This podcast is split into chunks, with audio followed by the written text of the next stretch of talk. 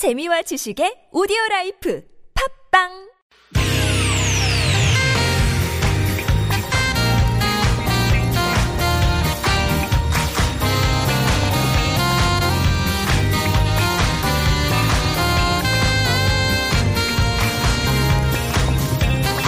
이유가 뭐지? 도대체 뭐 때문에?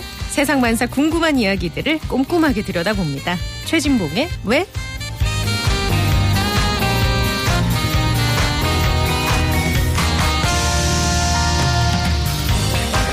쏟아져 나오는 국내외 이슈 조금은 다른 시각에서 찬찬히 짚어보겠습니다. 성공회대 최진봉 교수님과 함께합니다. 안녕하세요. 네, 안녕하세요. 네, 반갑습니다.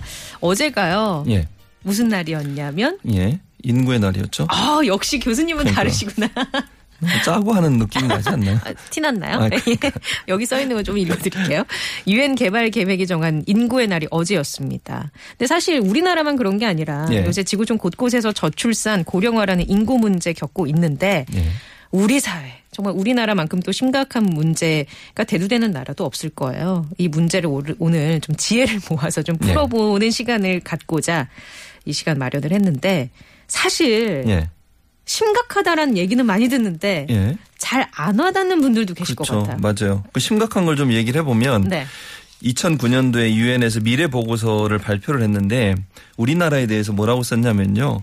현재 추세로 아이를 낳는 추세가 계속되면 2750년 조금 먼 것 같긴 네네. 하지만 그때는 인구가 0명이에요. 우리나라 인구가 인구가 없어지는 0명? 거예요. 예. 어머. 이 추세가 계속되면 우리나라의 인구가 한 명도 없게 되는 거죠. 아니, 그럼 대한민국이 존재할 수 있을까요? 없죠. 만약에 인구가 없어지면. 예, 예, 예. 그좀 심각하게 깨달으시라고 제가 말씀을 드리는 오, 건데 네네. 그만큼 지금의 구조가 계속 가게 되면 인구가 계속 줄어들 수밖에 없어요. 실제로 7년 후에요. 대입 우리나라 대학교가 한 390여 개, 400여 네. 개가 되거든요. 네.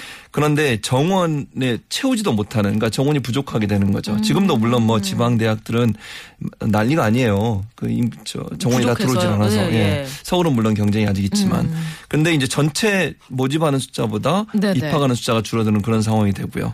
그래서 이 출산율 문제, 인구 문제가 상당히 심각한 문제가 돼요. 이게 그냥 단순 인구가 줄어든다는 문제뿐만 아니라 이게 경제 문제도 발생시키고요.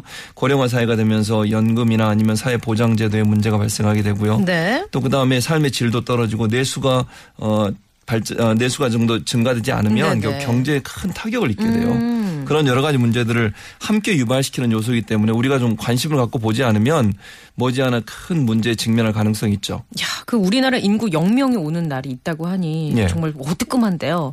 그 인구 절벽, 요새 뭐 거래 절벽이다, 소비 절벽이다 이런 절벽이란 말을 유난히 잘 듣는데 예. 인구 절벽이라 하면 구체적으로 어떤 뜻으로 우리가 이해를 할 수 있을까요? 가장 쉽게 설명하면 생산 가능 인구라고 하는 것을 우리가 이제 경제학적으로 쓰는데 생산 가능 인구라고 하는 것이 15세에서 64세 사이 의 인구가 몇 명이냐 하는 것을 생산 가능 인구라고 합니다. 이거를 네. 이제 미국의 경제학자인 해리 덴트라는 사람이 최초로 이 말을 썼어요. 인구 절벽이란 말을. 네. 근데 인구 절벽이란 말의 개념은 생산 가능 인구의 비율이 급속도로 줄어드는 현상. 이렇게 쉽게 설명할 수 있겠습니다. 그래서 음. 예. 실제 이제 생산에 어, 투, 어, 투여되고 또 생산 활동을 할 수 있는 인구가 줄어들게 되면 결국 경제가 추락하게 되잖아요. 음. 그렇죠. 물론 이제 앞으로 기계가 점점점 더 많은 일을 하게 되겠 지만 네네. 그럼에도 불구하고 사람이 할 일들은 아직도 남아 있는데 음. 생산 활동에 종사하거나 참여할 수 있는 인원이 줄어들게 되면 음. 경제 활동의 위축이 일어나게 되고 그것이 소득이 없어지니까 결국 소비도 줄어들게 되고 그 소비의 줄어 소비가 줄어들면 경제가 추락하게 돼서 사회 보장 제도가 제대로 어, 돌아가지 않는 음. 네네. 그런 문제까지도 발생할 수 있게 되는 것이죠. 이게 이제 결국 우리나라 경쟁력 자체도 약화가 되는 거겠네요. 그렇죠. 음. 우리나라가 지금 생산 가능 인구가요. 네. 올해를 정점으로 해서 줄어드는 걸로 지금 통계가 나와요. 아, 그러니까 그래요? 2016년 올해가 네네. 2016년이잖아요. 올해까지 네. 가장 피크를 치고 그러니까 베이비 음. 베이비붐 시대가 은퇴하는 시기가 맞물리면서 네네. 점점 점점 줄어드는 현상을 나타내게 되는 거죠. 아, 제가 뉴스를 해서 이 예. 보도도 지금 수치를 외울 정도인데 예. 뭐냐면 전국 출생아 수가 14만 7,900명이라고 예. 해요. 그래서 그렇죠. 1년 전보다 5.2%가 감소를 했고 올해가 역대 최저 수준이다라는 얘기가 나오는데 왜 예. 이렇게 인구 절벽에 우리가 다다르게 된 건지 원인을 한번 좀뭐 짚어본다면요. 가장 큰 이유라고 하면 역시 이제 출산이 많이 늘어나야 되잖아요. 네네. 근데 출산율이 줄어드는 게 가장 큰 이유예요. 근데 그러면 단순히 우리가 출산율이 줄어들었다 이것만 볼 거냐 그건 아니죠. 왜왜 출산율이 줄어들었냐를 봐야 돼요. 네. 그래야 출산율을 다시 올리고 아니면 지금보다 훨씬 더 출산율을 높일 수 있는 방안들을 찾아낼 수 있을 텐데 가장 중요한 건 뭐냐면 여성들이 적극적으로 결혼과 임신과 출산이라고 하는 일을 쉽게 할 수 있는 구조가 안 돼 있다는 거예요. 다, 다시 말씀드리면 이런 거죠. 독박이에요, 독박.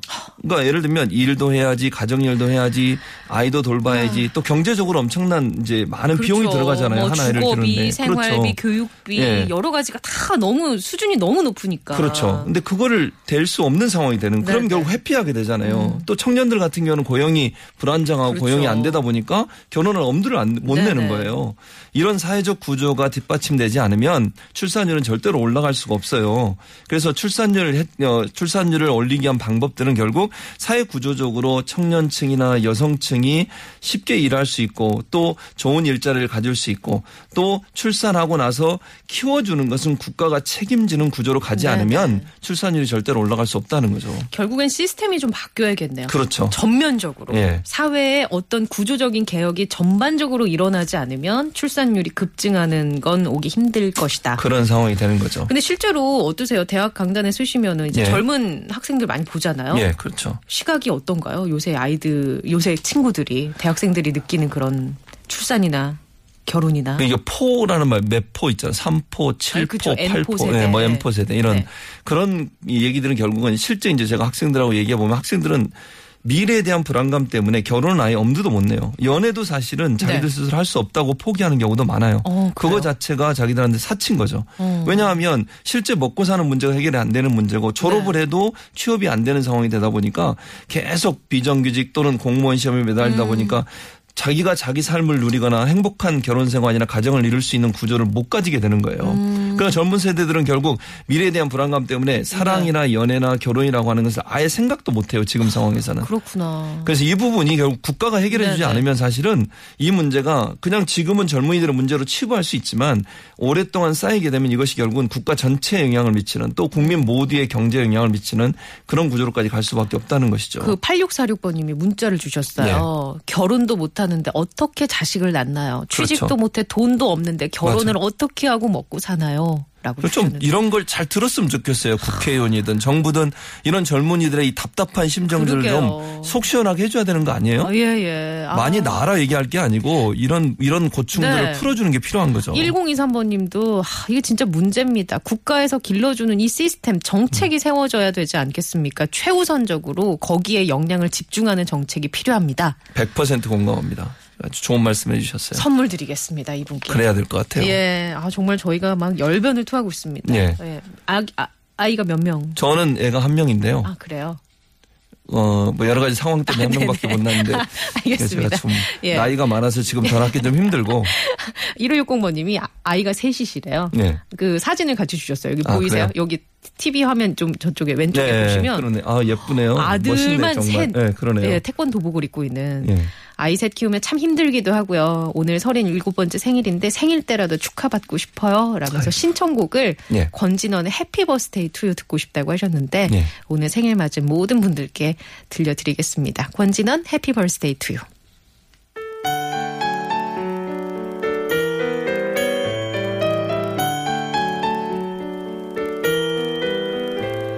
이슬비가 내리는 오늘은 사랑하는 그대의 생일날. 온종일 난 그대를 생각하면서